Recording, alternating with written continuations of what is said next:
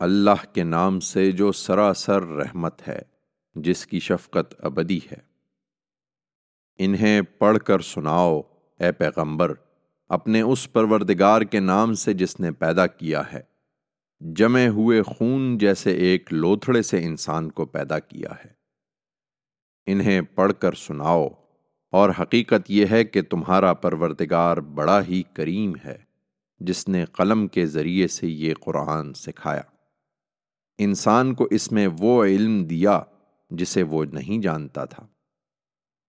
اس کے مقابلے میں جو باتیں یہ بناتے ہیں، وہ کچھ نہیں ہے پیغمبر، ہرگز نہیں۔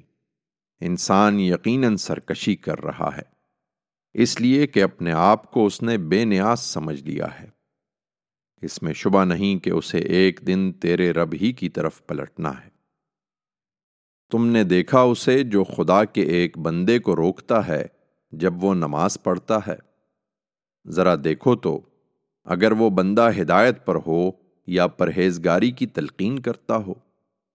ذرا دیکھو تو، اگر اس بدبخت نے جھٹلایا اور منہ موڑ لیا ہو، کیا اس نے نہیں جانا کہ اللہ دیکھ رہا ہے؟ یہ کچھ نہیں، ہرگز نہیں۔ اگر یہ باز نہ آیا تو ہم اس کی چوٹی پکڑ کر گھسیٹیں گے۔ جھوٹی نابکار چوٹی۔ پھر وہ بلا لے اپنے ہم نشیں۔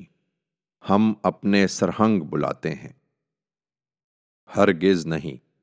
تم اس کی بات پر ہرگز دھیان نہ دو۔ اور سجدہ ریز رہو اور اس طرح میرے قریب ہو جاؤ۔